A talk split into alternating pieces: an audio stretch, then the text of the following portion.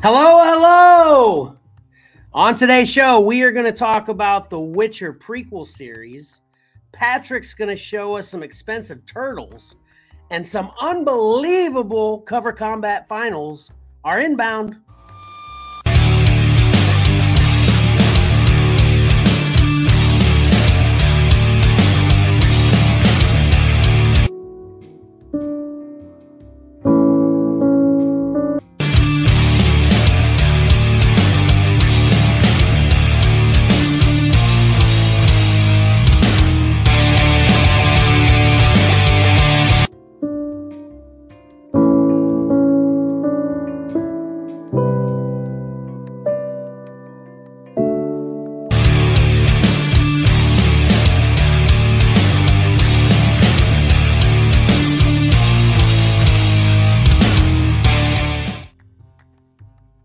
Welcome to your favorite live streaming whatnotting podcast, comics and collectibles in the crawl space.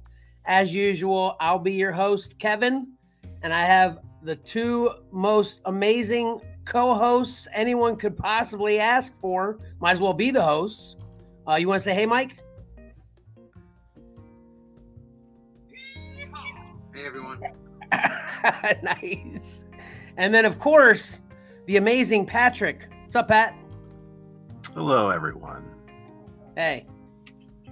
You know, so I changed the intro back to the other one, thinking that Johnny was going to be here, but it'll be perfect if he just comes a little bit later anyway.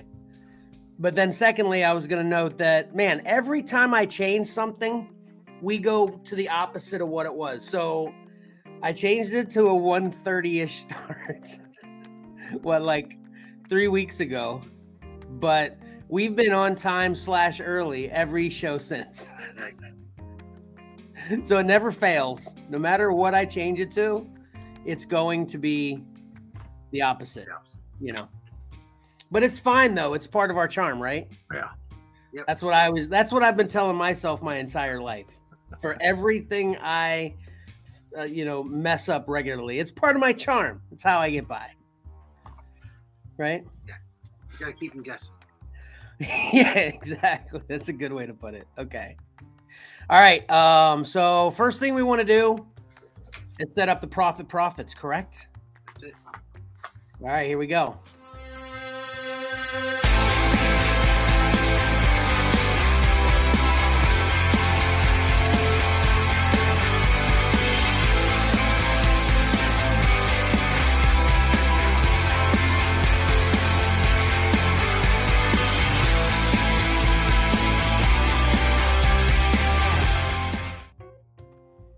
It's still the Christmas girl. She hasn't given up on Christmas. She's like me. I'm still listening to the Christmas music. I don't give it up for a couple more, maybe not a couple more weeks, but uh, I still go a little bit longer, even past New Year's, listening to Christmas music. So this uh, Christmas, this the Christmas Prophet Profits girl is is a lingerer with Christmas, like me. Yeah. I just told my wife the other day that it's only 356 days till Christmas or something like that, you know. So anyway, take it away, Mike. All right. Here are the covers for 10 books coming out this Wednesday, January 11th. The Xcellar Group and our families have selected our top three favorites. In order for you to win the Prophet Profits contest, you must choose the covers that make up our top three.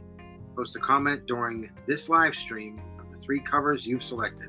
The cutoff time for your submission will be announced at the beginning of the Pick 3 segment. Winners will receive their choice of one book, one book from this 10. Uh, we'll send it to you free and we'll even cover the shipping. So head on over to the Facebook page, have a closer look, and then come back here and comment your three that you think we picked. This was uh, this was a tough week for me to come up with 10. You know, I was going to say this. Yeah, this was one of those weeks that uh, y'all have mentioned on occasion that very thing that I think I might agree with you this week. I had a hard time picking three. You know, well, not a, not a hard time. I can definitely pick what the best three of the ten are, but as far as ones I actually really liked, there was only two. Yeah. The rest were just okay. Mark had the opposite thing. He, he said, "Can I pick five? No. Oh, really? well, that's good. that's what's so great about your lists. You know, you can never tell, uh, you know, who you're going to be pleasing with them and who's going to be disappointed with them. You know, so. And uh, I wanted to point out, as we talked about before the show started too, you had that up early. You actually had that up yesterday, which uh, Right. just the only reason I'm mentioning that is anybody who wants to participate in the Prophet Profits you know, you can uh, start doing your scrutinizing a little bit earlier, give you some more time to think about it, and then come to the show and comment and win your comic, right? Yeah, and they don't have to miss the show while they're uh, deciding what to. Yeah, exactly, exactly. So, all right, and then uh, now we are going to. Oh, hey, mom, thanks for being here.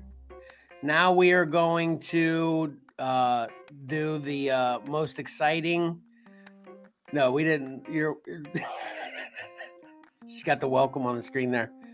Hey, hey, uh, we got a new moderator today too. I figured we'll give a little shout out to Karen.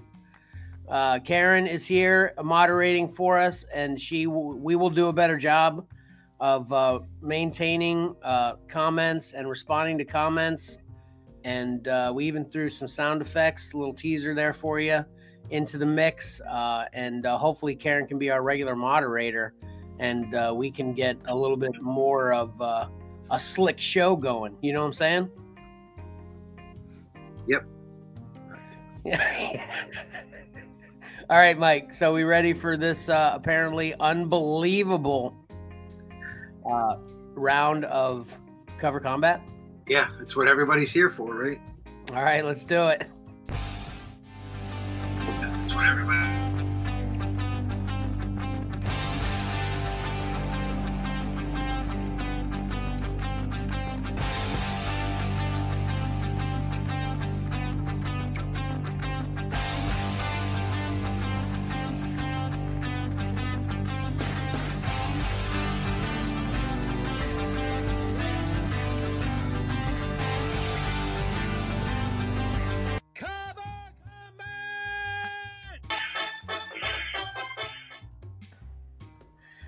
Very nice.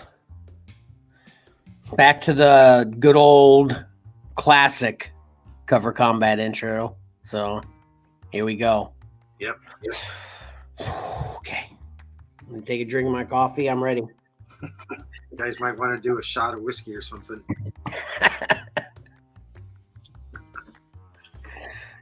It's too early even for me on a Sunday. Too early. Yep. Yeah, I had to deal with all this yesterday. Chaos in the house. that I was announcing. Actually, Oh, really? Oh, okay. Mark, Mark yeah, didn't. He wanted to. Uh, he wanted to watch it. you get the whole experience prior to us getting it here as well on Saturday when you're doing it with your family. That sounds fun. Yeah. You get double the fun. Yeah, and then I sit with the excitement for you know 12, 13 hours. Right, right. Um, so I'm gonna I'll run down. We've got uh, six covers left: Black Widow three, Star Wars one, the uh, Alex Ross, and then Immortal Hulk two, then Star Wars one.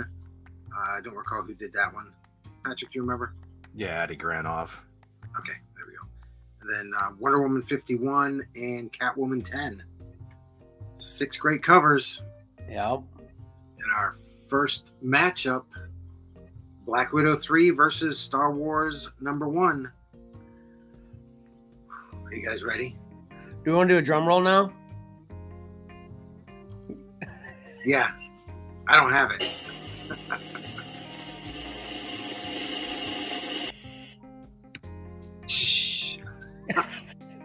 Nice. Star Wars one. Oh, I forgot to give you the uh the percentages. I'm all thinking of the drum roll.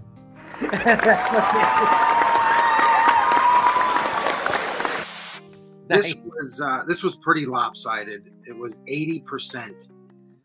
Wow, I'm a little shocked with that, but happy nonetheless. Yeah, hard to beat Rest, Alex Ross and Star Wars. yeah, rest in peace. Uh, the uh, little fighter, that uh, Black Widow, came out of nowhere. No one appreciated it to get it going, but then it got its legs, and and it made it so close, but not quite. Also, now Patrick is still in what? What Pat? Sorry. that the Black Widow is also Adi Granov, so he still has a chance. Yeah. Okay. Okay. All right. What you got next, Mike? Next up, The Immortal Hulk 2 versus Star Wars number one.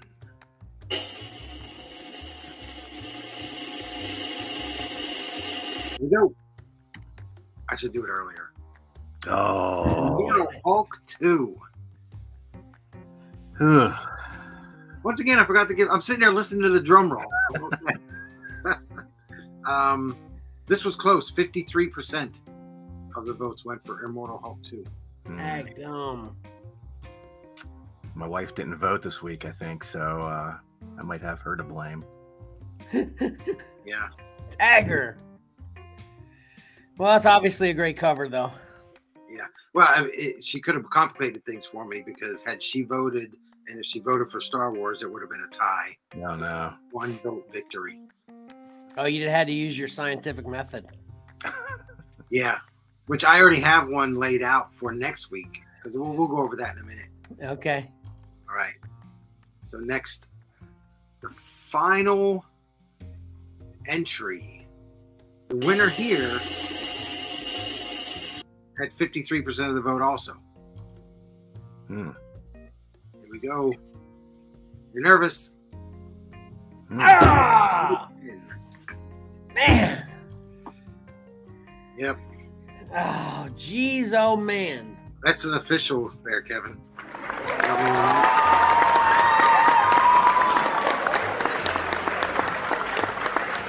I am officially out of there. We're officially out. I had two of the last six, and they're both just lost. Yep. Dadgummit. So But sorry, sorry, Mike. Go ahead. now I was going to say the three individuals left. Are the three claimed item items? So someone's winning a Captain America Vibranium edition. Yep. Because all three of these finals were claimed. Close this. The only two claimed titles that didn't make the finals were me and Mark's. Uh, Okay. Karen's Karen's happy about that Catwoman. Yep. So I've got next week's matchup, the graphic for it. There we go. Um, and so basically, the way this is going to work, all three covers are there. You're only going to vote for one. Everybody gets one vote for one cover. They're picking their favorite of the three. Of the three. Of the three. Yeah, it's experimental. Yep. So I figured, in case there's a tie, I needed to, um, I needed to have a tiebreaker already set. So I had uh, someone that doesn't vote a, in, in any of these. I had them put these in one, two, and three order. So that will kind of dictate. It's like If tie- there's a tie, gotcha, gotcha. Yeah, So that's already set. All right, I'm hoping there are no ties. I really, I really prefer just to get a clear winner. Yeah. mhm. clear cut. I mean, those are great. Those are, and two of these I've never even seen before. That's what's that's what's even better about cover combat. I mean, it's really a way to get exposed to covers. I, I never saw that Immortal Hulk before. Never saw that Star Wars before. I'm definitely gonna own that Star Wars. It's probably a one in 100 ratio or something. or yeah, an exclusive to his website. Either way, probably expensive. All right, so definitely, um, so no one can claim anymore. Obviously, well, these all three are claimed anyway, even if that was uh, if that Yep. wasn't the case. But uh, yeah, get your votes in. Um, you can vote here or the Facebook page, and uh, of course, a few of us vote to you privately as well. This is going to be an exciting finale next week and uh, it'll well we already know it'll like i said it'll be a exciting finale to see who wins and then also to see who's getting that captain america vibranium edition that's awesome Yeah, you're probably happy to free up some space in your house. well, I'm torn. That's definitely as far as losing the book and making space. That's pretty equal. The only part I'm like uh, ugh about is the shipping fee on that bad boy. Yeah.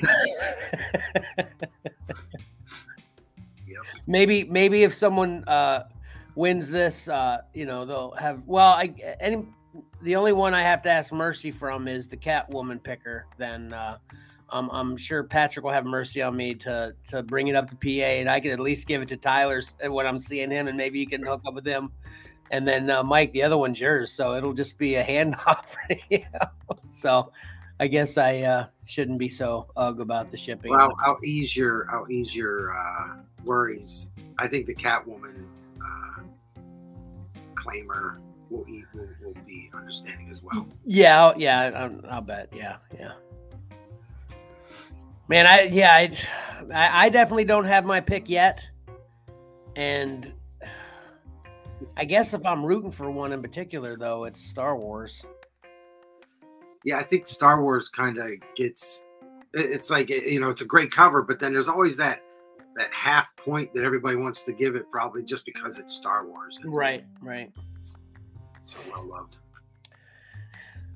All right, exciting stuff. Very exciting. And once again, you've done an excellent job through all of Cover Combat too, Mike. Thank you. And then be- between, I think we're you know we'll be, we'll be having Cover Combat three in the future, but before uh, in the middle in, in between is when I try to do.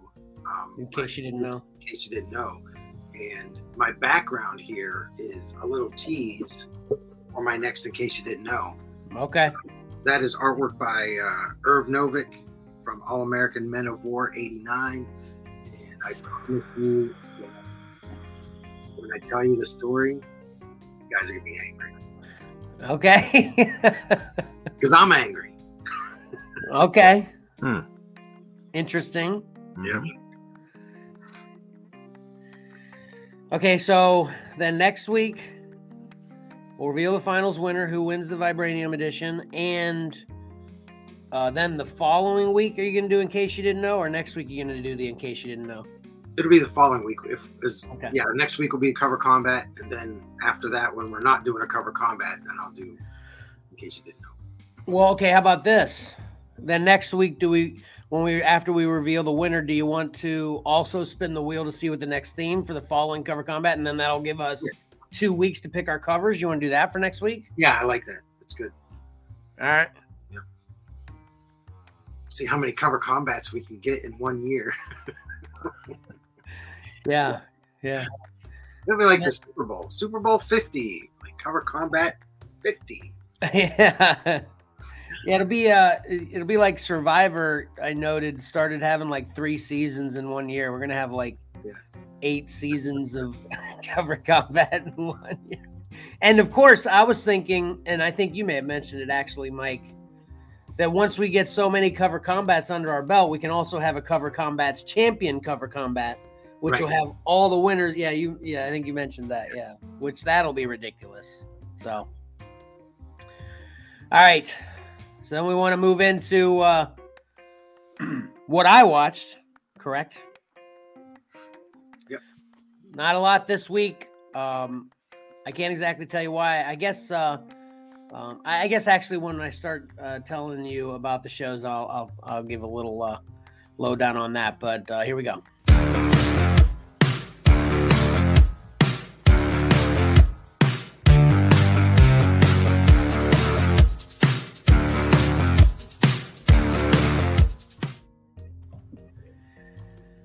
All right. So, um, I've actually I mentioned this to you guys before the show. I've actually been spending a lot more time in the field with work, but then also, as you guys also both noted at the beginning of the show, um, when my wife was here for a second, it was my anniversary week. So I'm going to cheat this in, and I'm going to use this as an anniversary week special. Very happy anniversary to my wife. She's amazing. I give her much more credit for our 15 years than I take myself. And uh, we watched this for our anniversary date night movie, Where the Crawdads Sing. I know it's not geek culture. That's what I'm saying. I'm using my anniversary to cheat this in here a little bit. And I guess I was also thinking about this too. This could qualify as geek culture because you know, like bookworms kind of is a geek culture kind of thing, right? And this is this is only a show because of how amazing the book sold, right? Yeah. It doesn't look like a romance though. We're supposed to have a romantic evening. Well, now I should. I was getting ready to say not not with my wife, but that that would sound too bad. But basically, what I mean by that is she's a big mystery murder, you know, fan. You know, she's she's the classic. She's listening to these murder podcasts and these, you know, mystery doc and documentaries and stuff like that. That's her. That's her big favorite thing. So. Uh, she just finished reading this book last week so we decided we'd watch this movie for we did our, our anniversary was on the third, but then we always, uh, you know, kind of have a date night the subsequent weekend. We went out and had some awesome Korean barbecue at this awesome place in Centerville. Shout out to uh, Honest Meat or Honest Grill. Honest Grill, that's what it was in Centerville, Virginia. It was it was awesome. Is that And then- you they cook the food yourself? Uh, they had the grill in the middle of the table, and they came and cooked it for us. Wow. So, but yeah, it came raw on the table, and then they cooked it right. You know, one of those places. Yeah, it's awesome. They're great, and it was yummy. So, but then we came home and watched this. Have either of you seen this? No, no, Have, have either of you read the book? no.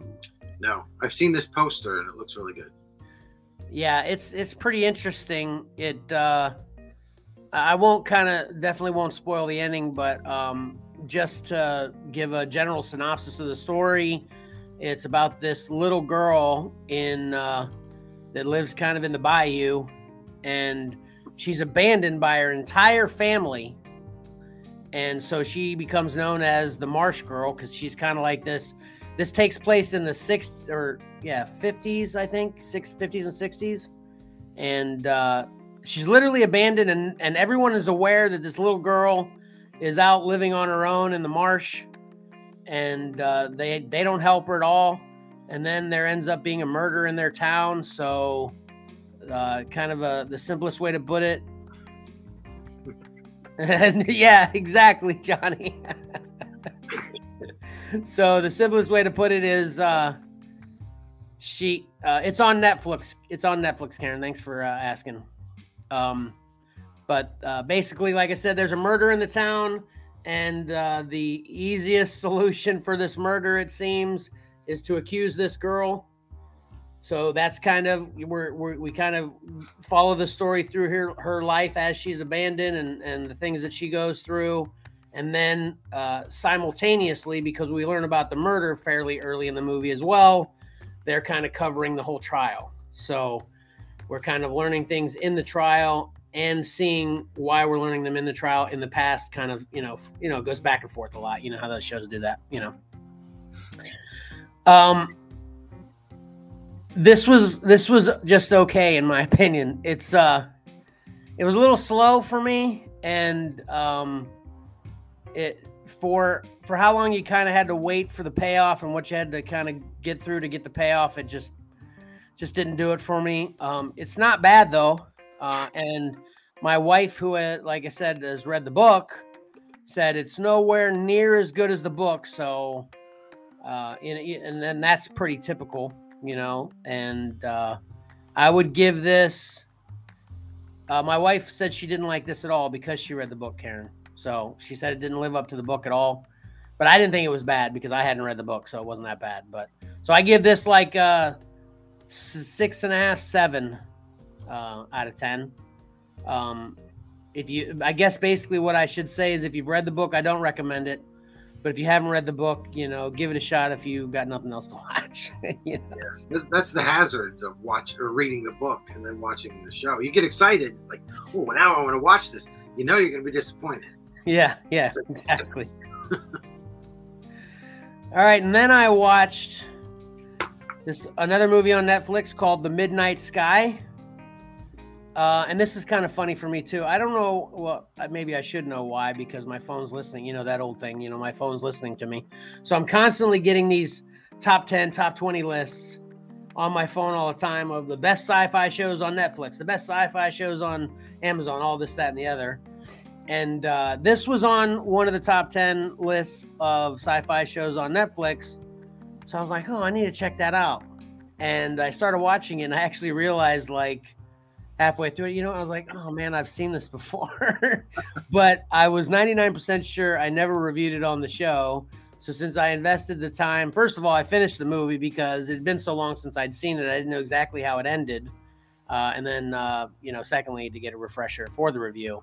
Uh, but basically, what happens in the Midnight Sky is, uh, and this is one of the actual uh, a little spoiler alert for my review. One of the things that bugs me about this movie is there is something that happened, and we are the problem. We created it that you know caused the planet to be unlivable for human human beings. So uh, basically, we've had to kind of go underground, but then even then, whatever this is that's uh, going to kill us all is going to reach then too. So it's kind of just a delaying mechanism. Uh, but of course, we've sent a a mission to space to another planet to a, a moon uh, of Jupiter to investigate if this moon of Jupiter is habitable for humans. So that hopefully by the time we discover that, they come back from their mission, the humans that are underground have survived, and they can now go to live on uh, the, this uh, uh, moon of Jupiter. George Clooney is the main actor for this movie, and he also directed it. I think he may have actually written it too. And uh, the the role he plays in this is he's he's uh, terminally ill. I think he has uh, cancer of some type, and um, he actually stays behind whenever all the other humans are leaving to kind of be a contact for these missions that have gone to Jupiter because I guess there's still one, you know, there's only there was multiple missions, but there's only one that made it. So he's kind of going to be the liaison for lack of a better way to say it whenever they come back to, you know, kind of give them the information. That's kind of the original plan. Then um, I can't remember exactly what the the uh, you know kind of the really kind of what made this eventually happen, but he's eventually decided this plan isn't going to work, or something happens where they're, they're, this plan isn't going to work. So now he decides he's just going to stick around to tell them when they come back to just hey, don't worry about us, just turn around and go continue the human race on uh, on the moon of Jupiter yourself. So he literally his mission is just to tell them to not come back. Like we we learned that maybe a quarter way through the movie. And then you see he's holding hands with this little girl on the on the poster there. Um, uh, she's kind of like a, uh, the opposite of a stowaway. She decided she didn't want to get on uh, this uh, sh- you know ship or might have just been a plane or a helicopter or something to take her to the underground base. And she stayed where he is. And he's in the he's in the north pole. And uh, that's like the last place on earth that's going to be affected by whatever it is that's destroyed the earth. And uh, she's like i said she stayed behind. She hid from the people escaping you know i don't know why. Uh, they didn't really give us an explanation for that either. She just was scared i guess. She didn't want to go so of course, when he finds her, now he's got her to deal with and, and worry about as well. And then to make matters worse, there's a there's a big storm that destroys his communication where he's currently at. So then he has to actually go to a whole different base with a stronger antenna, so he can uh, communicate with this mission and this Jupiter mission sooner before it's too late. You know, stuff like that. And uh, this is a you know this is the music in this is great. That's a big thing with this. The the sound the score is uh, amazing. Uh, it's it's very compelling partially because of the score is so great. Uh, george clooney's a good actor and uh, it's very interesting and mysterious. Uh, and i remembered as like i said as, as i was watching it why i enjoyed and i watched it till the end. But i don't know whether i've given too many hints at this point but they drop the ball at the end of this one, in my opinion. Uh, the payoff is not there. And, uh, you know, I, have said it many times. I don't know whether I've said it many times on this show or not, but I've definitely said it many times to you guys, my friends and family, that man, a movie can be so awesome, but if the ending just is a stinker, you, the whole rest of it's a waste. You know, I'd rather have a movie just completely suck the entire way through with a good ending rather than an amazing movie with a bad ending. You know what I'm saying? You know? Yeah. So you know, great possibilities. You know, it's like, man, this is yeah, exactly, exactly. And like I said, part of it is I didn't even understand how they didn't even express or explain to us what was going on, and you know, I guess that's what I wanted. Maybe that's part of the reason I didn't like it. Uh, also, is because I like. I like to start a story kind of amongst the problem and then see the backstory as to how we got there explained and then kind of what the event, eventual you know resolution is but the resolution wasn't good in my opinion. Uh, this has, um, I, like again, I won't uh, reveal the ending on this, but the ending basically, I felt it was extremely reminiscent of too many other movies that I've seen, um, and uh, that that didn't help it at all either. So, I give this a five, five and a half. You know, with the, with the score being as good as what you say it is, I love a good movie score. yeah, And like, I mean, it can elevate the movie for me. absolutely, absolutely. So, uh, Have you guys been seeing those? I don't know whether it's a trend everywhere. It's just on my, you know, Reels feed or whatever. Have you been seeing those videos of people that are posting movies with different music and it's uh, and, and the, the caption is basically music makes everything or something like that. And like the one I saw yesterday was uh it was a it was like a Nightmare on Elm Street scene with like Titanic, you know, pipe music. and it was so funny. It was the part in uh, Nightmare on Elm Street. It was when he was like rubbing his claws down somebody's face, right? And I'm sure there was scary, intense music there originally, but with the Titanic music, it was like almost sensual. you know, it was hilarious. You guys seen any of those? no, No. It's funny, funny. All right, and then I watched Day Shift, which uh, this is on Amazon, and um, this I think is from 2020. Are either of you familiar with this? Nope. no. It- So I'm sure this popped up because you know I rec I uh, I reviewed you know before Christmas or before New Year or actually yeah it was before Christmas too. Um, the uh, Jamie Foxx Power, what's it? Yeah, Project Power. So I'm sure this why this is why this popped up on my list. Uh, but this has got Jamie Foxx uh, Dave Franco, and uh, Snoop Dogg's in this too. What were we gonna say, Mike? I'm sorry. Yeah, this poster wouldn't cap wouldn't draw me in. Well, ironically enough, when I was looking for posters to use as a graphic for the show, this is the only long one I could find. All the rest were the, you know, landscape, whatever, you know. So I hate how those cover us up completely. So, I do have a prediction um, based on the poster, though. all right, hit me. Are there vampires? It is a vampire movie, yes. I mean, it's right there.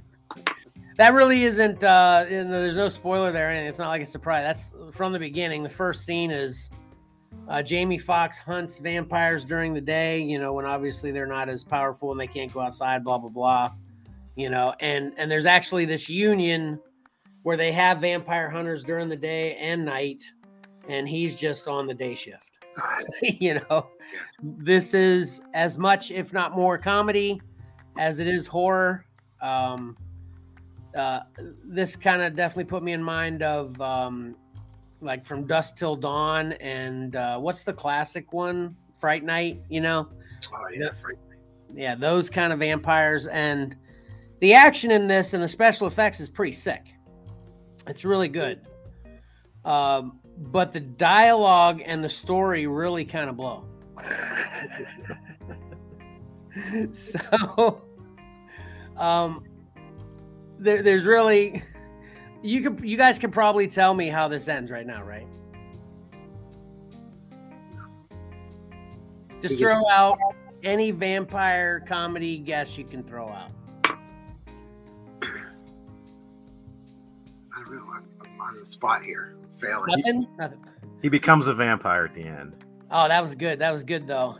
Uh, uh, that, yeah, that's not that's not it.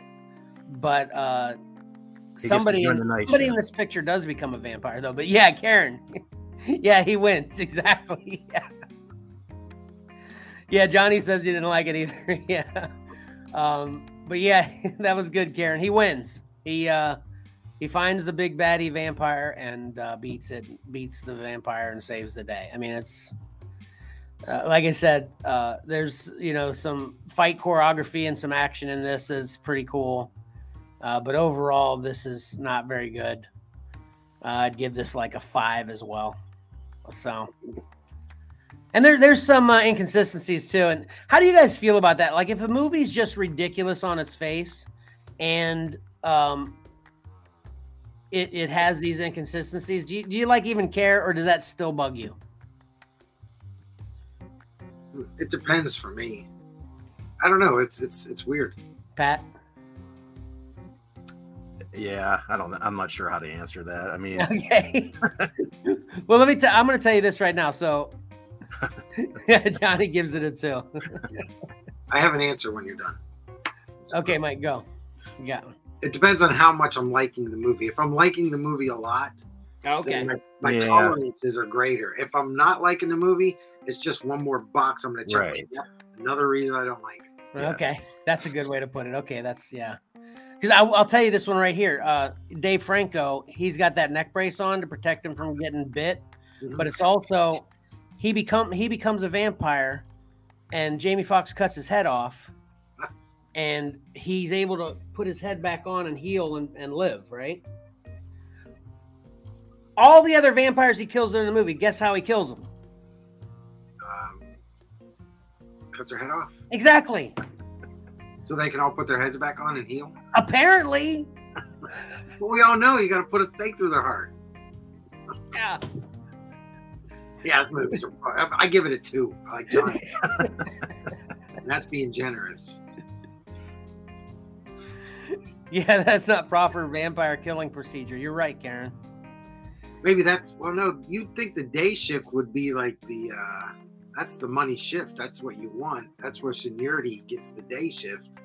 Well, what's happening here is this this the vampire right in there in the middle in the pink dress. She's the lead vampire, and she's invented she's invented this uh, sunscreen that vampires can wear so they can go out in the sun. Of course. And she's also a realtor, so she's trying to buy up all of LA and and sell only to vampires. That's her. That's the thing. So it's silly. to Alaska where it's dark for 30 days. Yeah, that's safe. oh, oh, you mean for the vampire? Yeah, that's what they should do. Exactly. All right, and then moving on to a better show, but not much. Um, the Witcher: Blood Origin, the new series on Netflix. Uh, this is a prequel to Henry Cavill's The Witcher. You guys both saw that, right? No. Yes. You didn't see that one, Pat? no, I was never a fan of the video games, so it never really enticed me to watch the show. Oh, gotcha. Well, I, I recommend the the Henry Cavill Witcher Witcher show, especially season one. Season two isn't quite as good to me, but season one I definitely recommend. You should check that out. Um, so anyway, this uh, the Witcher Blood Origin takes place, I guess, hundred years or so prior to the events in the Witcher show that we've already seen. I guess there's a third season for the Witcher show coming too, um, but. Uh, this kind of lets us know how we got witchers to begin with and then also why we need witchers because uh you know the whole concept with the witcher series is there's these super bad butt people that have to actually have power because there's extremely deadly monsters and all kinds of deadly creatures of enormous size and abilities running the earth not to mention like sorcerers and wizards and stuff. So so basically they got to have kind of the saviors of the earth are these witchers. And uh like i said this this this show explains uh how witchers came to be and how the planet came to be what it is to where we need witchers. Um I was actually excited to watch this because I love, you know, I think I've said this a bunch of times and on the show. I love a good backstory. You know, I, I love to learn why things are the way they are, especially in things that I love at a later date, you know. Um, overall, uh, this is kind of like where the crawdad where the crawdads sing for me. It's it's not bad in my opinion. I, I, have seen this is getting a lot of hate too because there's a lot of modern day PC woke culture kind of things in this show. Um, but I, you know, I don't know if you can watch anything new and relevant without that being the case anymore. So that, you know, I'm kind of over that. Uh, and this is receiving a lot of hate for that, but even for what it had, even in general, uh, it's fine. Whatever, it doesn't bother me.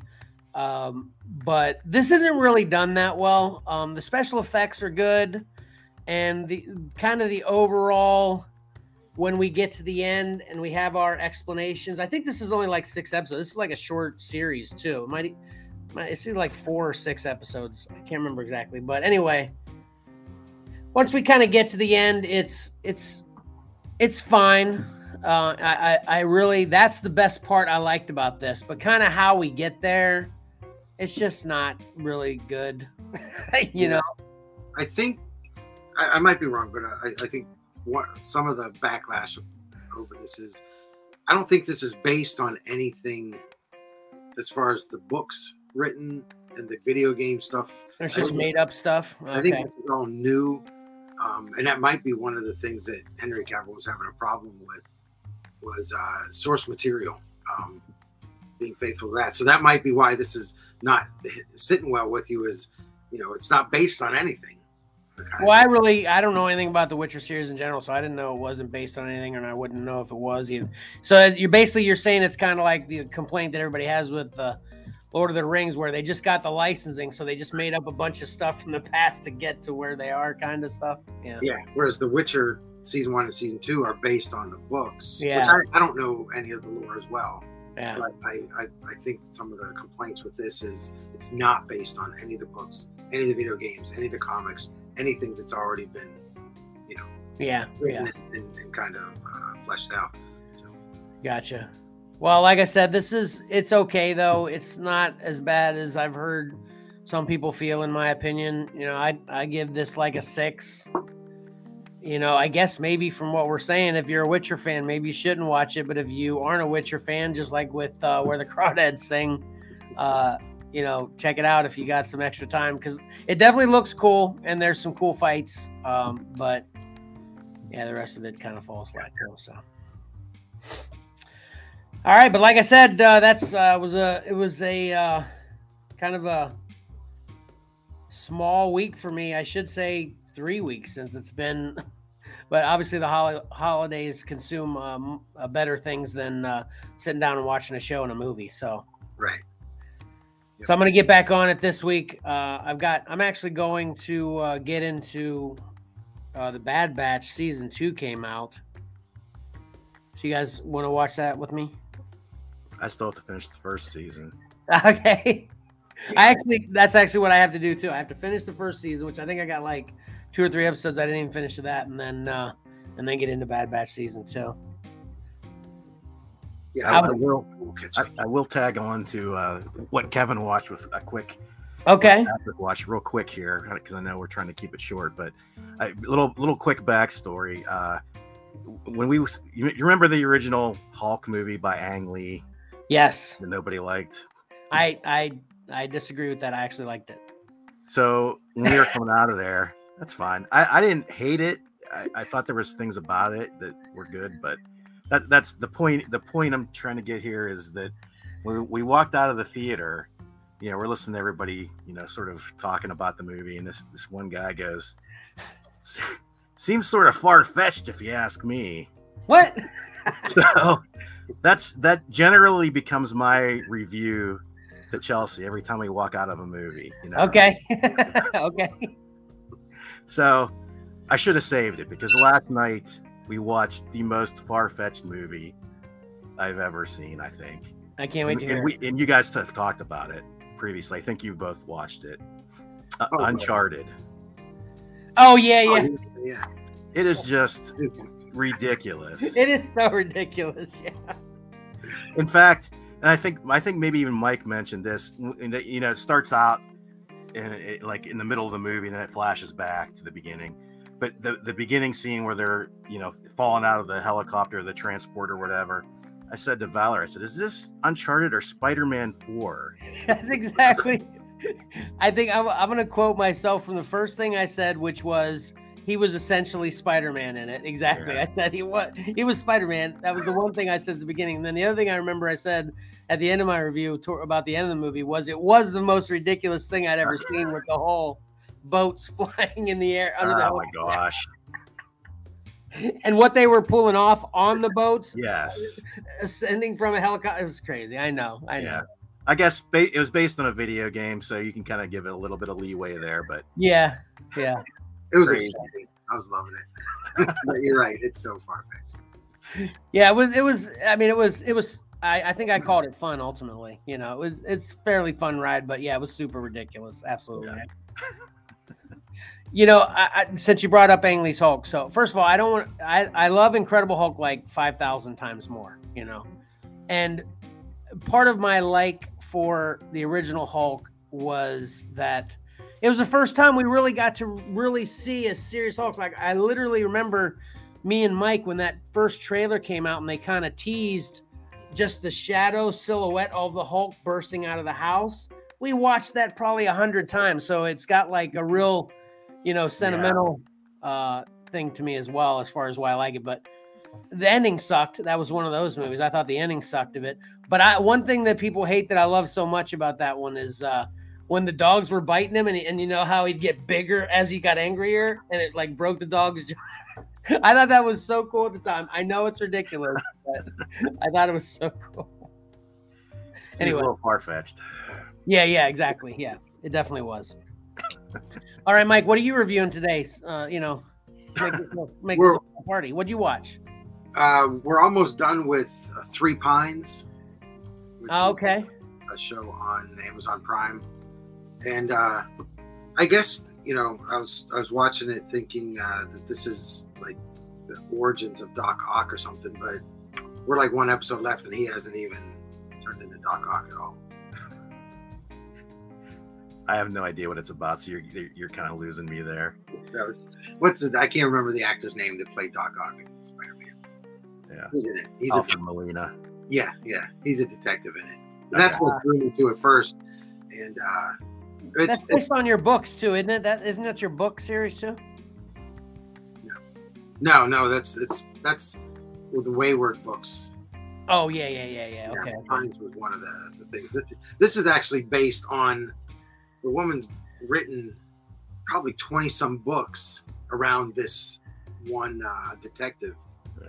and uh, he's Canadian. Takes place up again. It's really really good. We're loving it. Okay. I highly recommend it. Well, that's good because I don't think I recommended. I technically recommended anything I watched. Yeah.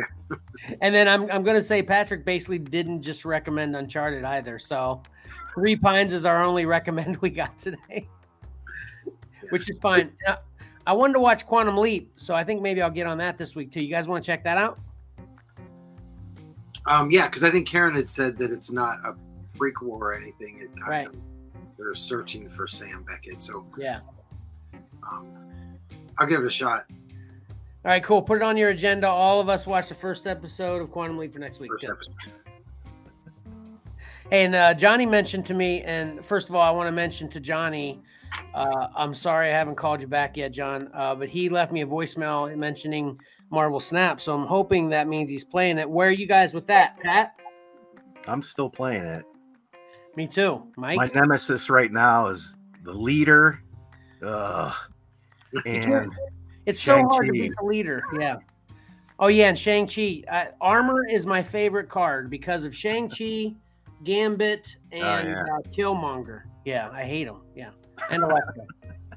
Any destroy cards. Armor's my friend. You know. right.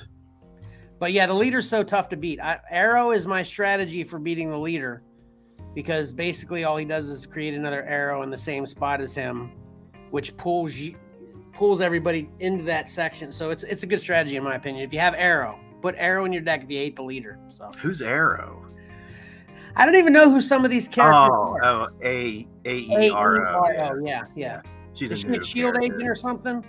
What's that? Is she from Shield or something? Uh, she. I don't think so. Uh, she's she's new. She's came out in the like like last couple years. Oh, I'm not sure what she is really. Gotcha. All right, cool. So that'll do it for me, Mike. Sorry, as we go along in the show, we're trying to make sure it's uh, expedited today. So, Oh, that's all right. We're doing good. okay, good. Okay. All right, so then we move into uh, your segment, right? Yeah. All right, awesome. Let's see it.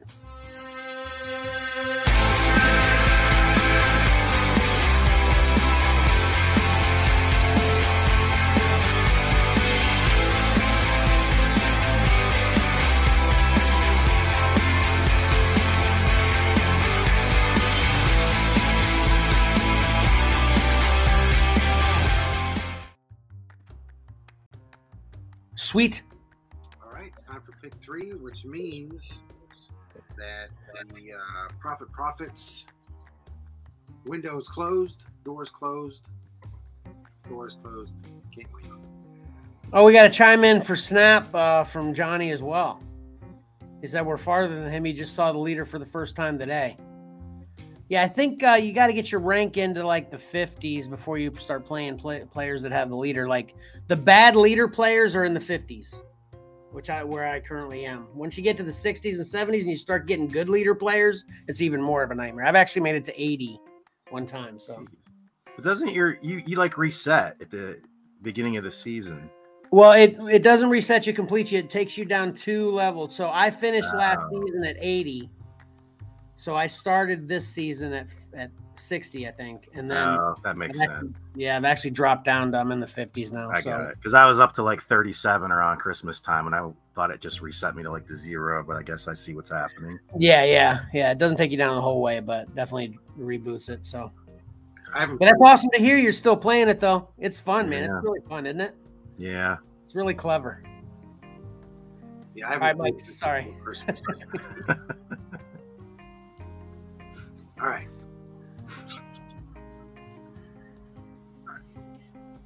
All right, so the pick three.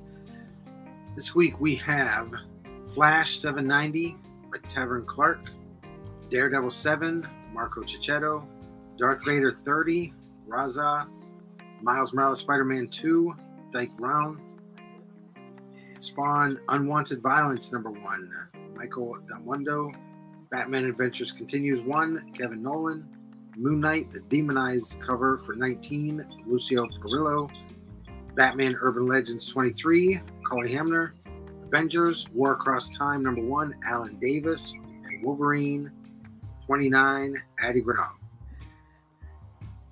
And uh, the, the let me go ahead and the worst thing about this, I, I had everything written down and ready to go when I was at work Friday. I left work, I got home and realized I left the list on my desk. I hate that. It was a half an hour drive, and I just said, I can remember all of them. And I remembered eight of them. Oh, hey, uh, Johnny's got a question for Patrick there, Pat. yeah, I'm Hellboy PI, not not Patrick. Snap, so. So that's your actual screen name, Johnny. So that's good to know too. Well, obviously, if I saw that, I'd probably think that, but I'm Rakira Fett on uh, on Snap as well. I'm Rakira Fett on everything. I was gonna say because I played a Kevin last night, and I was like, hmm, You know, yeah, I'm Rakira Fett. Yep. you're probably too high up to fight me. Yeah, yeah. I think it keeps you in the same 10 zone. So there's definitely a big difference when I'm fighting people in my when I'm in the lower 50s and I always get up to the higher 50s and then they get tougher and I keep dropping. It's hard. I think 50s and 60s. Like I had an easier time getting from 70 to 80 than I did from 50 to 60. You know, it's like I don't know why exactly, you know, but Anyway, Mike, sorry, we keep hijacking your segment.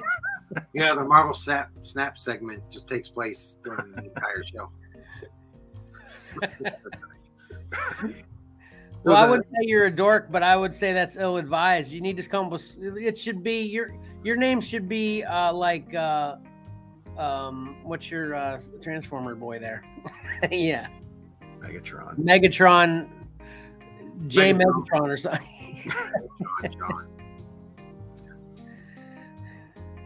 All right, we ready? Megatron John. Okay, that's good. One more thing about Snap. Just kidding. Go ahead, Mike. Get moving. All right, there's the winners. All right, Mike, go. Yeah, I think I'm on a delay. All right.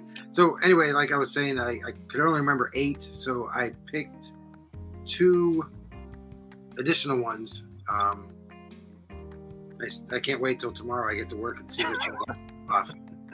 Because the two that I picked additional, uh, one got three votes and one got one, so they weren't real great. Okay. but I was glad that I put one of them on there. I actually voted for one of the ones. Okay. Anyway, first up in fifth or fifth place, third place. Hey, Mike, I want to interrupt you that Mike or Johnny is saying sorry for interrupting you. I appreciate it, Johnny. Right, continue. Okay, third place. nice. Spawn Unwanted Violence, number one. Ironically enough, this is my third. This was my third pick. The one that I was saying I only like two, but I picked this one because I just was like, ah, I had Spawn. That's going to be my third one. But I really didn't care for this cover too much. I, I really like he, he did a you know run on Jason Aaron's Thor there a while ago. I mm-hmm. didn't realize he was on Spawn. What the heck is this number? Is this like a This is a one, one. shot, I think. oh, Yeah. okay? It's a one shot. Yeah. I might I might pick this up because I like his artwork and I think it looks cool here with Spawn because he he uses a lot of those reds and greens and I think it, it looks pretty cool on the cover at least. Yeah, it, when this is, I can, I imagine when we're holding the book, this is going to look fantastic because you know, small thumbnails of this, it's, it's kind of there's a lot going on. It's hard to see, but when you make it larger, you go, wow, you really, wow, it really draws you in. I don't get how the cape is all like cut up. It's like partial. It's like It almost to me looks like it's supposed to be sort of maybe like fire too, like the city's on fire maybe. yeah, that's what I Kinda the figured. way I read it. Some kind of flame effect. Yeah, but that's Yeah. yeah, that's why I didn't really care for it too much. But I mean, it isn't bad. But yeah. Number one and two actually tied this week, Really? Okay. Yep. So uh, I had to do some uh, tiebreaker stuff. And number two, oh, let me throw this out there. Uh, yeah, none of mine. I, I I didn't vote for any any of these. Garen, this is actually Mike's pick three favorite covers. Just to let you know. There you go, number two, Moon Knight. Right, boom. This is one of the two I voted for. This one's pretty hot. I, this one's one that I knew immediately as soon as I saw it. I was going to vote for this. Wow, it took me. I, I went through, you know, all of all the releases a few times before I added this one. Yeah, I really like this one. What do you think, Pat? Uh, I was sort of on the fence. It was one of my near finalists, but ultimately I didn't vote for it. I think this guy's doing a good job on these Moon Knight covers though. Yeah.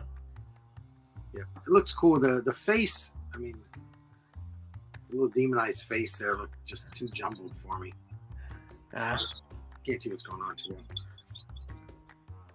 All right, and uh, tied. You know, this the, these two covers tied, so I guess uh, go either way. But the tiebreaker put this one at number one. Later, number thirty. this was not my number one. Mine either. What about you, Pat? Was not in my top three. So I don't know. I don't know if it's the red and the black and the, the lightsaber that kind of captured everyone's eyes or not, but wasn't a fan of this one. Yeah, I just don't like. Um, ser- he he's obviously going to take them out with one slice. I mean, this is one of them's literally jumping on his lightsaber. That's, she is getting ready. To, two of them are getting ready to be kebab immediately. You know, I don't know. Anyway, Well, so I'm, I'm gonna put them all back up again. Here's Okay. uh, so the last two I added were the, the last two in the thing: the uh, Avengers War Across Time and Wolverine. Okay.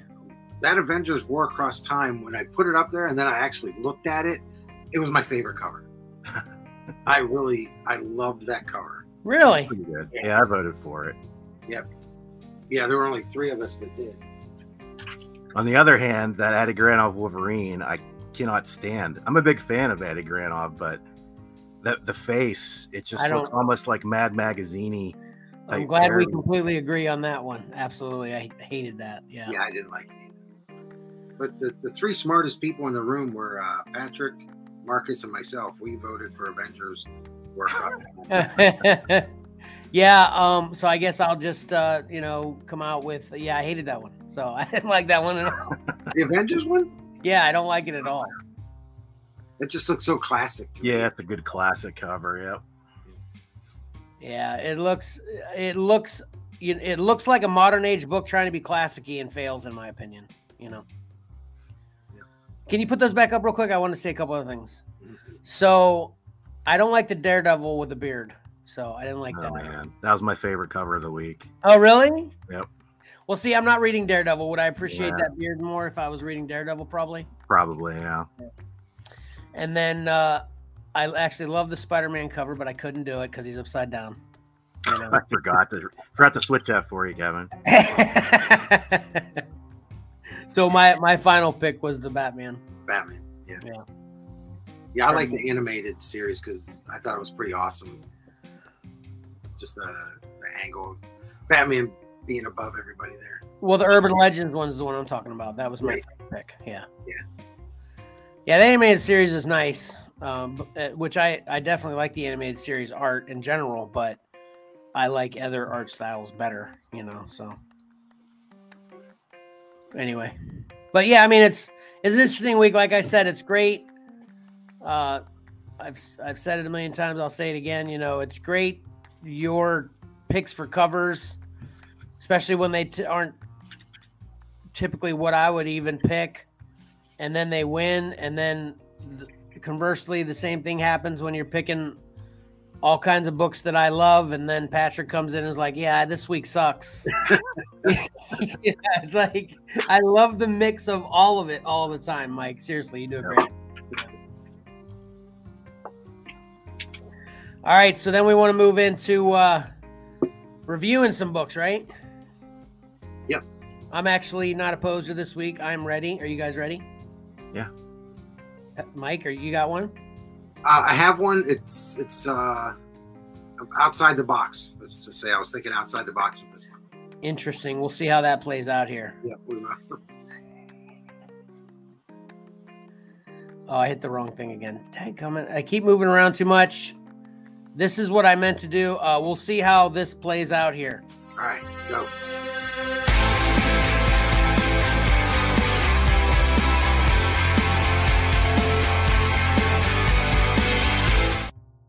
That's not what I meant to do either. Jeez, oh man.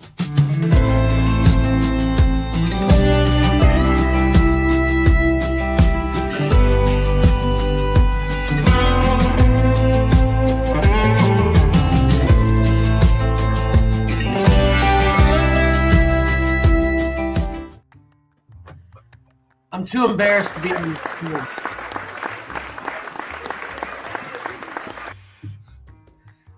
I'm too embarrassed to be on the screen now. So that's fine. I screwed that up. Sorry, guys. All right, well, you're first anyway. Oh, daggone. All right, I read two books from the same series. I talked about this uh, a couple weeks ago, two, three weeks ago, I think. I wanted to get into it because going through my collection, I discovered I had the whole run of this, and I was like, "Yeah, man, I got to get that." I am a big Arkham Asylum fan, big, huge. Uh, I love the art, and the story's great. So then, when this came out, I was pretty excited about it. It looks kind of similar, of course, uh, but this is Arkham City, The Order of the World, written by Dan Watters, art by Dani and Dave Stewart. I should just say Dave Stewart and Dani. It's just Dani, right? D A N I, right? I think so. I think so. Yeah.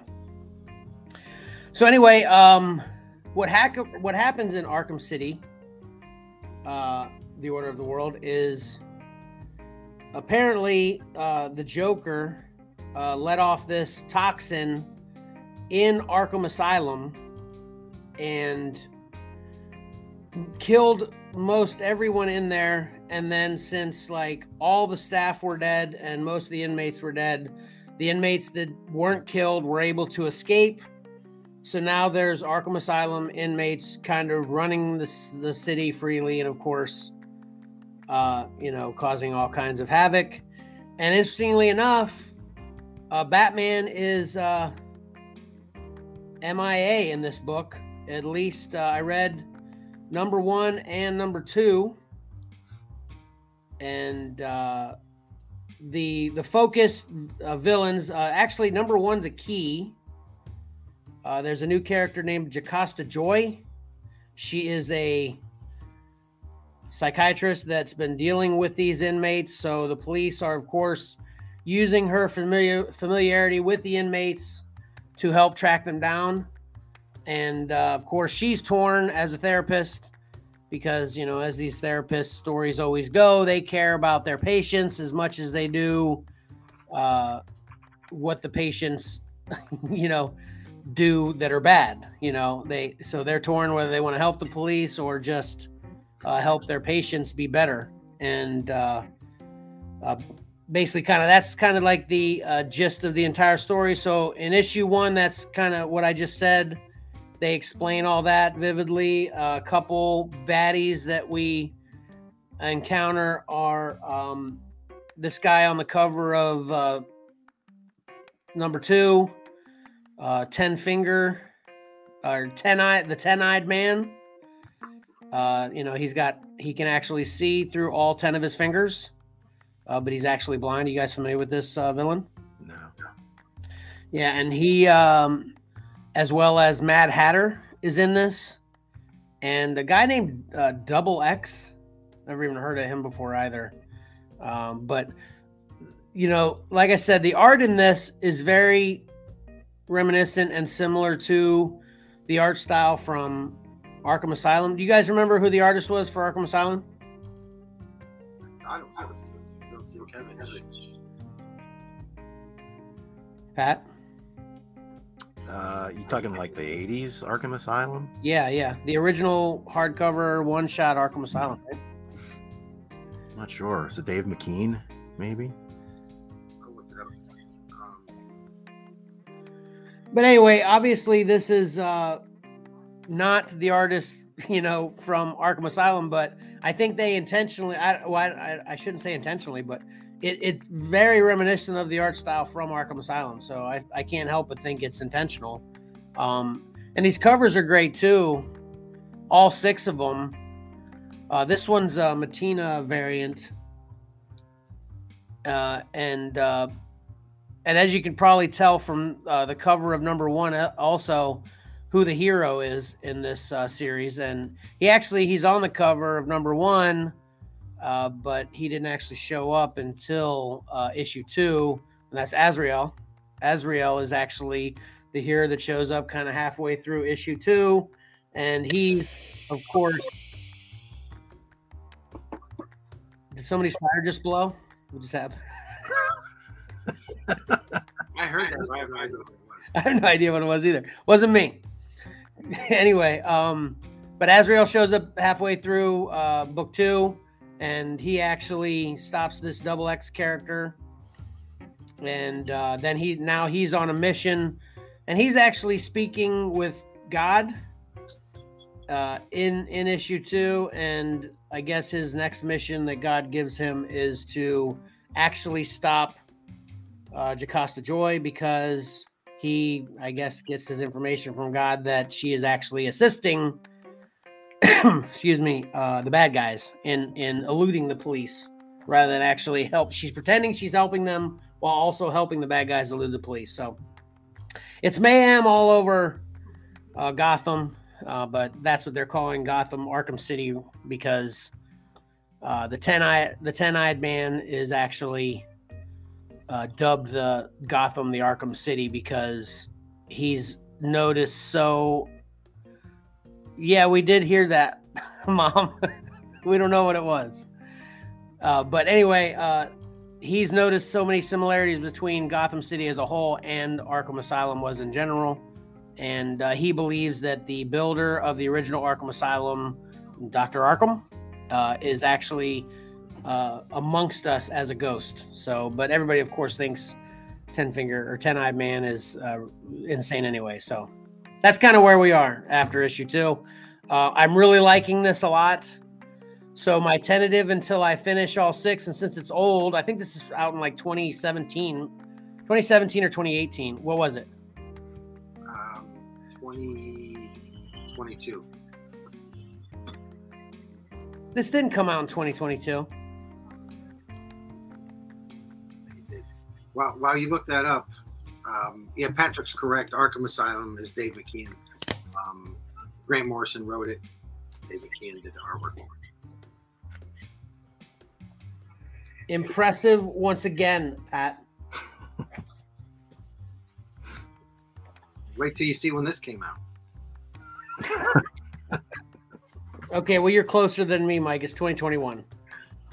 All six? Well, it said number. one- I'm just looked at number one. It came out in 2021. You're saying the sixth one might have ended in 2022. Okay. was a, was a fast year. all right. Well, anyway, all, all I was the only reason I was bringing up the year anyway, obviously with this being old, is no rush to get these. Uh, I wouldn't recommend anyone actually gets any of them until I get through all six, which I'm going to. I'll do three and four next week, and then five and six the subsequent week, and then I'll have a review for the entire thing. But to let everybody know, I'm enjoying it as of now uh, a lot. So that's all I got for that. I'm glad you're saying that it's good because I already have them. Yeah, so once I give you my final verdict, you can know where you need to put it on the priority list. Yeah, if I need to uh, read it. Yeah. Oh, looks like I'm next. You are next, Mike. All right. Okay. Um, well, we've been off for like three weeks. I didn't read a single comic. Hmm. I know. The poser of the week is I, that, those are the week. Yeah. I haven't even picked up any books in, in a few weeks. Um, but I do have this, which is on at the grocery store. This is uh, Stan Lee 100th Birthday Salute magazine. Um, that's around 15 bucks. And it's really good. I, I highly recommend picking up. I haven't read much in here. Um, I just I just got it, but it, it has in the back part. There's uh, kind of the creation or, or how these certain characters came about. Um, Punisher, Wolverine. They do a couple others, Captain Marvel, things like that. Um, so it's nice. It gives you a little history, behind the scenes stuff.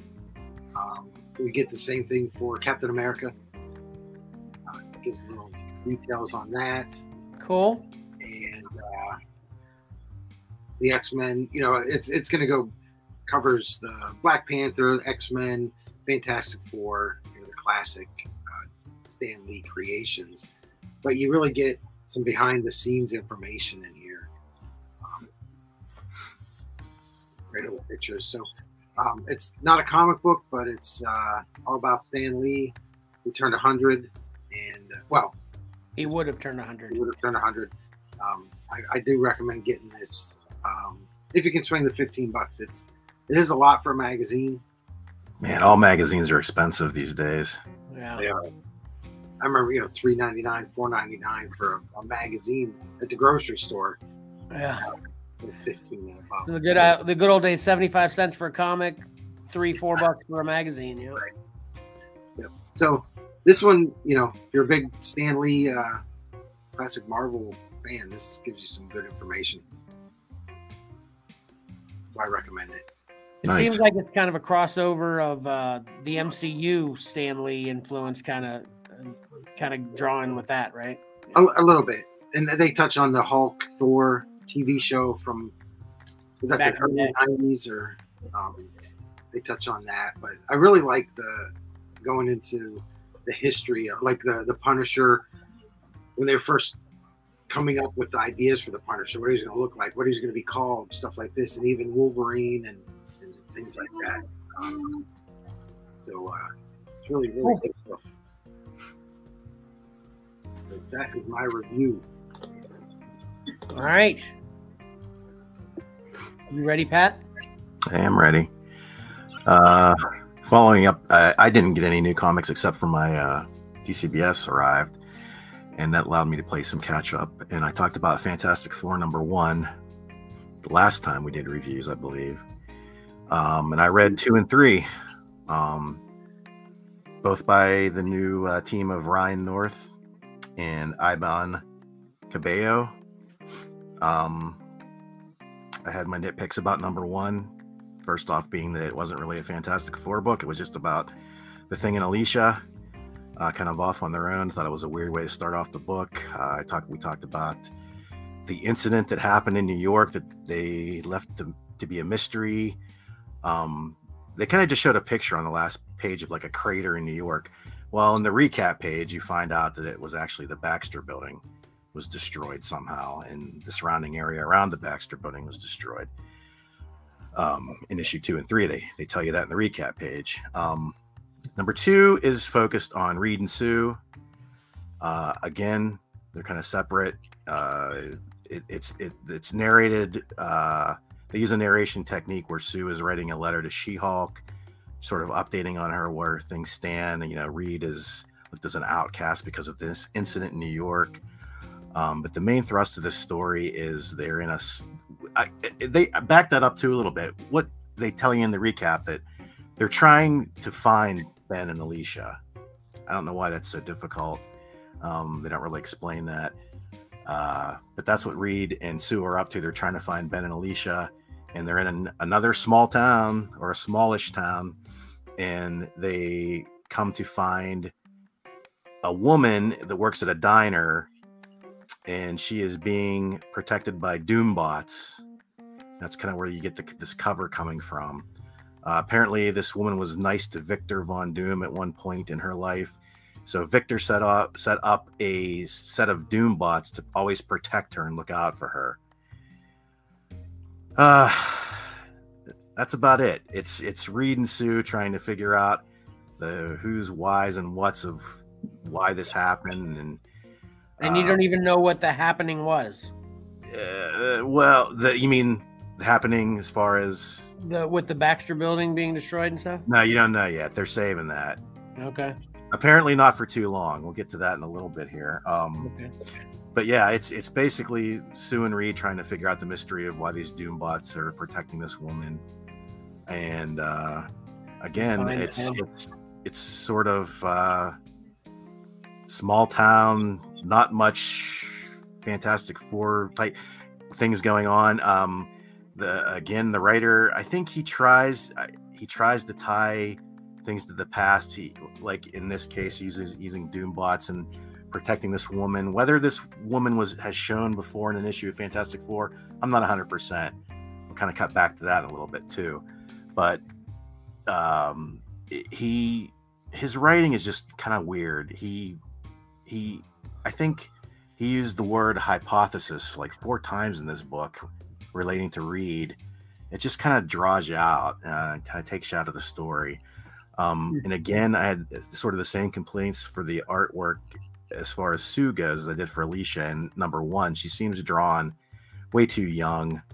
Um, the the artwork is okay, but again, you're set in this sort of small town setting where you can't really show off much. It's sort of day to day and sort of mundane situations, I guess. Hmm. Um, so again, it's just another uh, it's kind of head scratcher. So we move on to number three, and that, of course, we, you know, the only member left that they haven't talked about is the Human Torch, who is still living in New York. He's taken to dyeing his hair black, and he's grown a mustache and created a new alias for himself. And he's working at some kind of department slash grocery store. Sounds exciting, right? Yeah, I don't know. No. Yeah.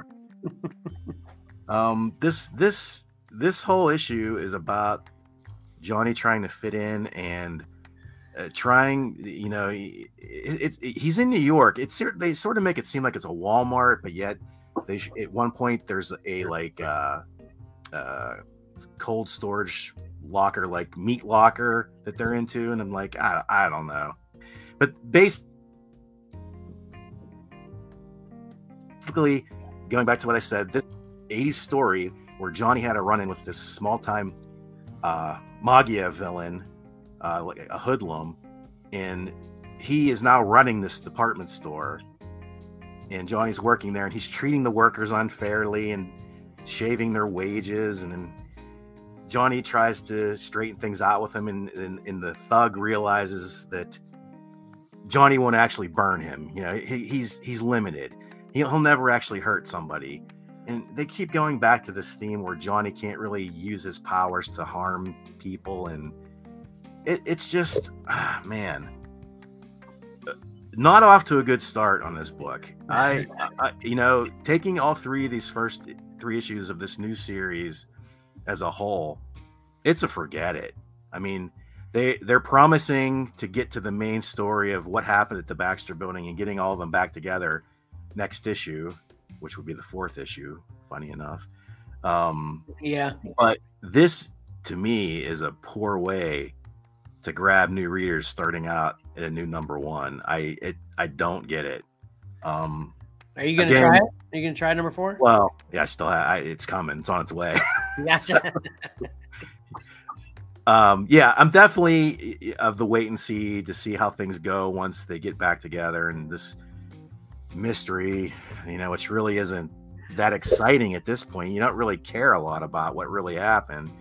Um, but You yeah, know what I reminds me of yeah, the um, Scarlet Vision or whatever that series. How the first two or three episodes just I didn't. I know. I think maybe you liked them too, right, Pat? Actually, yeah, I did. Yeah, But I didn't. I because of how it was so different. It had nothing to do with anything as far as I was concerned. I didn't really care about it. And maybe they tease the future better than it sounds like this comic did, but does. But maybe that's maybe it's one of those situations where once you get to four or five, you'll it'll all kind of make more sense. You know, Wandavision. That's what it is. Thanks, Karen. yeah. I I'll give WandaVision a lot more credit. They had a plan. Know, it was it was Scarlet Witch sort of repressing things and trying to make a perfect life for herself.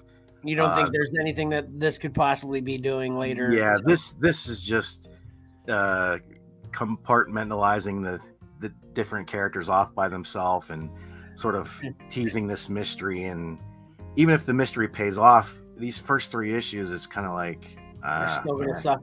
yeah.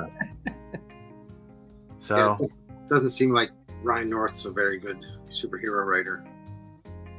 Yeah, I mean, like I s- the the the, the things I'll give him credit for is he does have some clever humor every once in a while, but and he he ties he seems to be wanting to tie things to obscure old Marvel trivia, which that's okay by me. Um, but his just overall writing style and, and, and that the one weird thing about that too is they've gone with the um the the lowercase lettering you know like was they used for the ultimate universe and it kind of bled over into the marvel universe for some things which i'm not a big fan of uh, that's just a nitpicky thing but i'm not sure why they chose to go that route with uh this fantastic four book anyway so yeah it's it's in the forget it this first three issues are forget it for me and i hope things turn around or it's going to be a you know hard pass pretty soon Wow. Do you think you know you're you're a big fan of the Fantastic Four? Yeah Um, do you think that even if the writing doesn't improve, you'll still get them just because out of habit to continue with the current Fantastic Four? um probably it, the way you know here's here's where marvel's strategy betrays them because i'll dump the book and wait for a new number one with a new creator. Oh, that's true. Yeah. Yeah, because you don't have that long, you know, yeah run to, to continue. You do, but you don't because they do have the legacy numbering. But at this point, If it has nothing to do with it, though, who cares having it? Yeah. Yeah. That's Oh, yeah. interesting with that uh number three cover being the Human Torch, obviously flamed on. You're saying he doesn't flame on at all in the entire issue? no, he does. Oh, he does. Oh, okay. Yeah, but the the the the the shady character trying to tries to use that against Johnny because he's saying he'll never use his power to really hurt somebody. So there's Ah. nothing he can really do. You know, Oh, gotcha. it's just you know I don't know. Nice Alex Ross covers though. Yeah. Yeah, those off and pin them up. yeah, that don't judge a book by its cover works in the opposite direction sometimes too. Yeah. Right.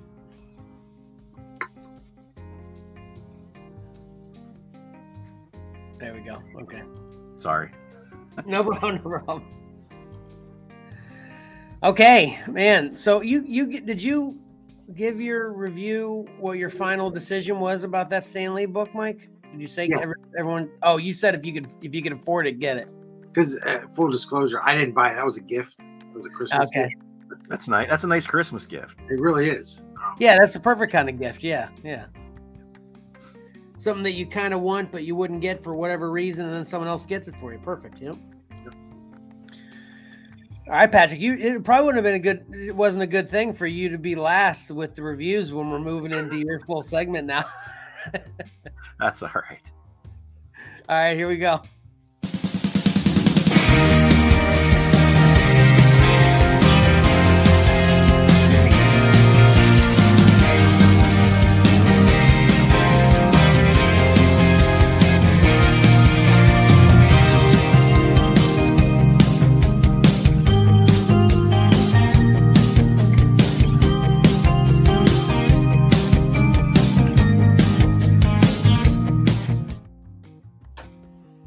All right, sweet. All right. Not a lot going on this week. Um, but I, I think I feel like I often sort of give uh, uh, don't give DC and Todd McFarlane enough uh, exposure. Uh, he announced this wave of uh, DC multiverse figures. Uh, we got the Batman Hush, a Joker, a Mister Freeze, and a classic '80s Catwoman. Which is that? Is that your Catwoman there, Kevin? Is that the Catwoman you like? No, huh? I like the uh, Michelle Pfeiffer. type Oh, okay. The movie Catwoman look. Yeah. Okay. Almost like the Jim Balent. Yeah, which I am not a fan of. I. I'm not a Catwoman fan in general, but you know that's the one. If I like one, that's the best one I like. Yeah. Go through them here quickly. Uh, they're, they're basing this on the Jim Lee Hush Batman, that's what they're calling it. That's pretty cool. That's pretty cool. Yeah, it's not a bad Batman figure, but there's a million bat. You know, there's a Batman every wave. Or Yeah, yeah. So I, I gave up on keeping up with Batman a while ago.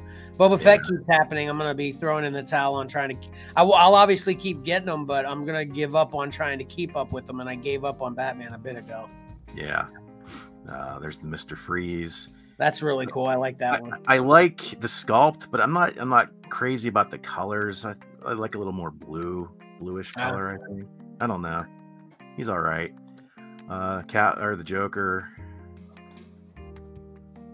Yeah, He looks he looks like that. Uh, what's that Christmas guy from the dentist? Heat uh, Miser. Yeah, yeah, yeah. He looks a little bit too much like him.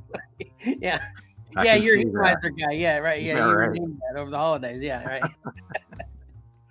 and then the Catwoman, uh, which man, I tell you, even more so. I I don't really. It doesn't come across as much here, but he put Todd posted like a 360 video, and to me, it looks like she's wearing like adult diapers or something. okay. I don't know.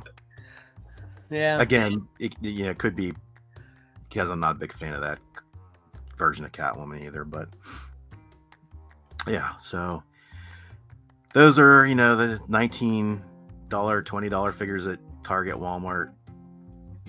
You know, the mass market. You should be able to find them everywhere. They're literally clogging up the shelves at Target all the time in my neck of the woods. Um, something that you won't see on shelves. Uh, going back to Mezco and their 112 line, expensive six inch figures. They announced these this set of Teenage Mutant Ninja Turtles. I mean, they're probably like the sixth company to get a Turtles license in the last couple years. Everybody's making Turtles figures. Yes. These are great. I think they're really nice. Um, the Very like th- they're selling them in a set of four. It's going to cost you four hundred bucks. What? Jeez, oh man. That's you know, it's it's kind of around their typical price point of around hundred bucks a figure these days for their Mezco 112. They're kind of recreating some. They're, yeah, they're always really good at recreating, you know, classic covers or pinups or whatever. Right. That's kind of what they're doing here. It looks really cool. Um, nice shot from below. And then here you'll get to see the actual figures and everything they come from. The uni- unique body sculpts for each turtle, which is which is nice. Uh, all these different heads, all these different accessories. What'd you say these are 12 inch? Six. Six inch. This six Yep. inch for 100 bucks. Tag. Yep. Yep. I mean, not the Sort 12 inch much better, but Yep. Uh, lots of hands, some soft good cloaks and shirts and pants and trench coats and different accessories, and uh, you get your base. Um, but yeah, it's uh, pricey set, but you know it. It's it, like I said, typical for their uh, the price range for these figures. They're they're normally in that eighty to ninety to hundred dollars. So you're getting all four of them at one shot. I don't know. I'd be interested to see that should be 350 then. if you're getting, Well, we've talked about that before. You're supposed to get value when they put them together. Yeah, I hear what you're saying. I, I kind of, you know, I don't know about their strat. They did, you know, they did a box set of the Fantastic Four also. And, you know, I, I wonder about that strategy sometimes because, like, I might have bought the thing by himself, Yeah. you know, and here, you know, you think, yeah, maybe, you know, you could buy one at a time. You know, 400 bucks is a lot to lay out for an action figure collector, you know, Heck yeah. maybe buy them one at a time instead of having to buy the whole set. Yeah, I mean, it's a Um, classic marketing strategy. You offer them all individually, and then you offer them all in a box at like a 10% discount at least, or something Yeah, like and put a, that. put a special accessory in there that you can't get Yeah. anywhere else. Yeah. Yeah, it seems like the route they should go, but they didn't. So So they're Uh, going to be out of business soon. Yeah, I got it. yeah, well, well, yeah, they'll probably uh, they're we're looking probably fall of next year. I think was when these are coming out. Like get your pre-orders in now if you want them. And like I said, that was a pretty slow week. Uh, that's all I really have for the Horizon. Um, okay. I was just trying to think uh, about stuff popping up at stores. Oh, the Dungeons and Dragons Hasbro figures are starting to hit stores, so you want to keep your eye out for those, Kevin. I've been seeing, yeah, I've been seeing that a lot. You know, Johnny um, shared a group. It's the Dungeons and Dragons cartoon. There's a group, uh, a Facebook group of just the Dungeons and Dragons cartoon fans, which I'm in that group. And yeah, they're all posting. They all grabbed them in store now. Yeah, so I haven't seen them, but yeah, I'm seeing lots of reports of them being out there. So yeah, I'm the same way. I haven't seen them. I'll, I'll probably grab them. I'll have to piece it out though. I'm not going to be able to grab them all at once because that one is like a double set, right? That's like Yeah. 30 something by itself. And yeah.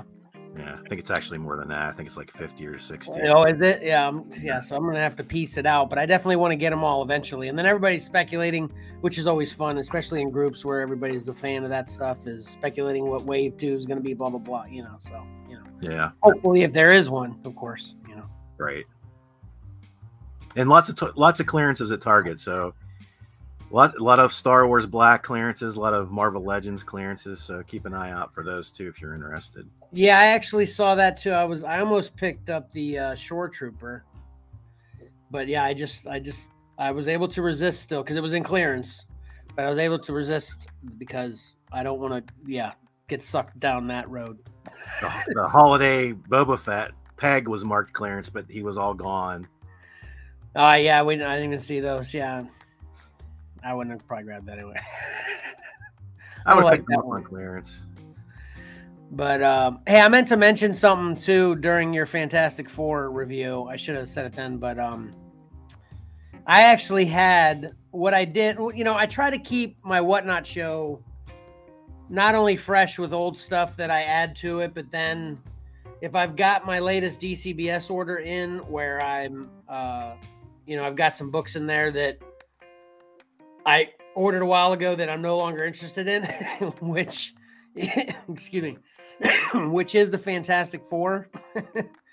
um, so I, try, I actually tried to, I, I, I started an auction of that number one and number two for two bucks and didn't sell. Maybe that's why everybody's onto it. They're like, "Oh, I heard this sucks on Xcellar uh, Comics and Collectibles," you know. So I don't get the Fantastic Four, but I'm getting the uh, covers, individual character covers for those. Yeah. Just for that, just for the covers. yeah, they do look cool. Yeah, yeah. I won't read it. All right, so I Don't waste your time, at least yet. Right. and that's kind of what this uh, get it or forget it day was about. You know, don't buy anything yet Right. unless you can afford 15 for a magazine. Yeah. I think, Mike, uh, we're doing good with uh, keeping the show un- under your time limit there. So, Yep. well, let's get into our uh, final spot here, right?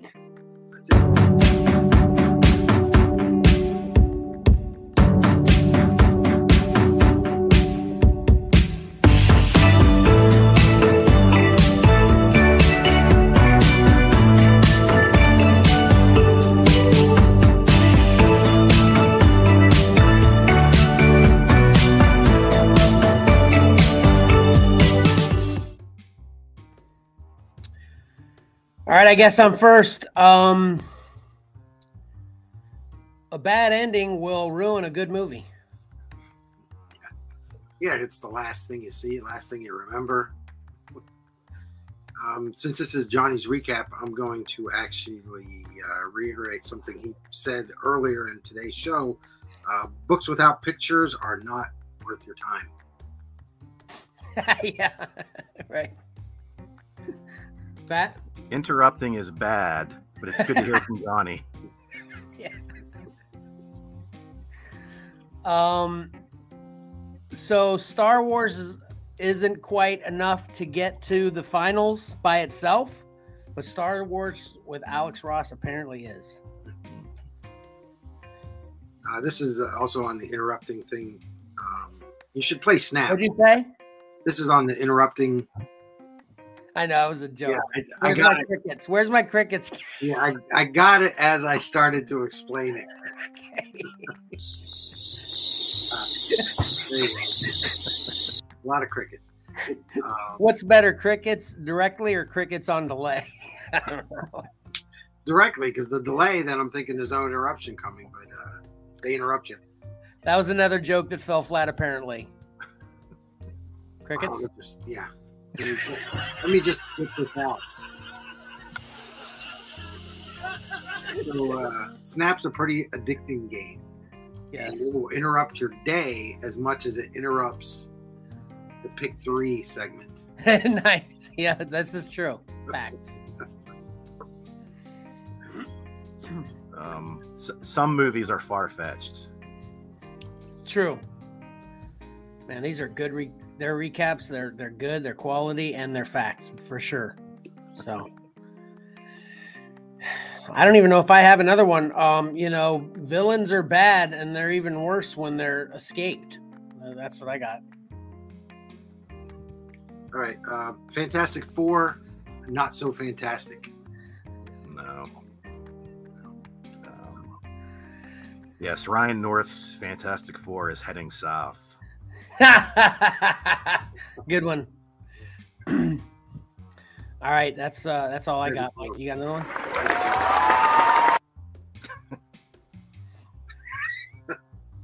Knock, knock. Who's there? Interrupting Cal.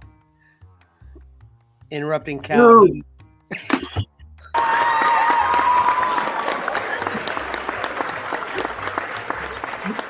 No, that was a laugh track. That was a laugh track appropriate moment, Karen. And a cheer. all right, that's All right, all. Pat, you got you got one to close us out, Pat? No, that was it. Thank you, Aaron. All right. Sorry for uh the the mess ups. You know, we're again. I don't know whether we've ever used this reasoning before, but you know, we're rusty. We we didn't have a full show for weeks, so we'll be back at it with the high quality that uh, all of our millions of fans have learned to expect next week. For sure.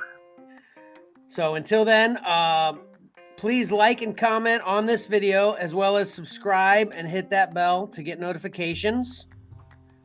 Uh, please subscribe to Comics and Collectibles in the Crawl Space on Anchor by Spotify or many other podcast providers. And please listen to the edited podcast of this live stream on Spotify that will be posted later today or tomorrow.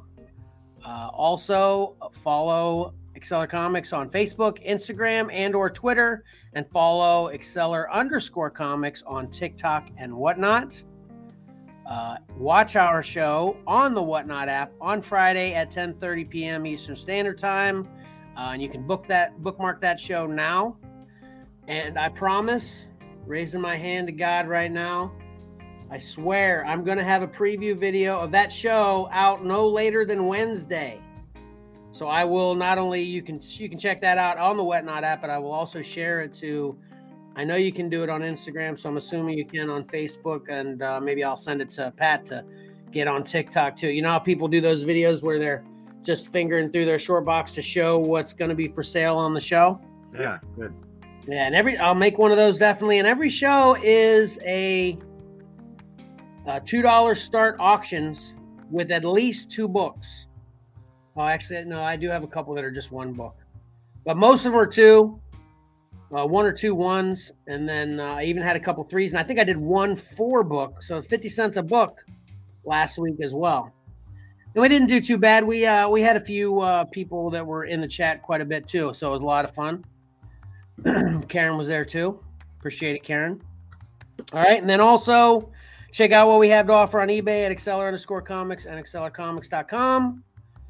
And then lastly, watch our live stream next week, which will include the finals of Cover Combat 2, Sunday, 1.30 p.m. ish Eastern Standard Time, which probably means it'll be earlier. But then since I just said that, it'll be later. Who knows what's going to happen at this point? but uh, but definitely uh, get your votes in for Cover Combat 2. Only three books stand. Uh, and next week we'll reveal the champ of those three books. So make sure you get your uh, votes in, share it so we can get a bunch of votes in, and we will definitely have a winner for uh, the Vibranium edition of Captain America as well. So it's a very exciting ne- week next week. Hope everybody comes and checks it out. You guys got anything else? Nope. Nope. That's it. All right, that was pretty good, and I'm, I'm really happy we uh, got you underneath the under. Uh, Underneath the three o'clock. Yeah, underneath the three o'clock time that you needed, Mike. So until next time, don't forget that appreciating great art is awesome and reading a great story is fun. So why not pick up a comic book and do both? Xcellar out.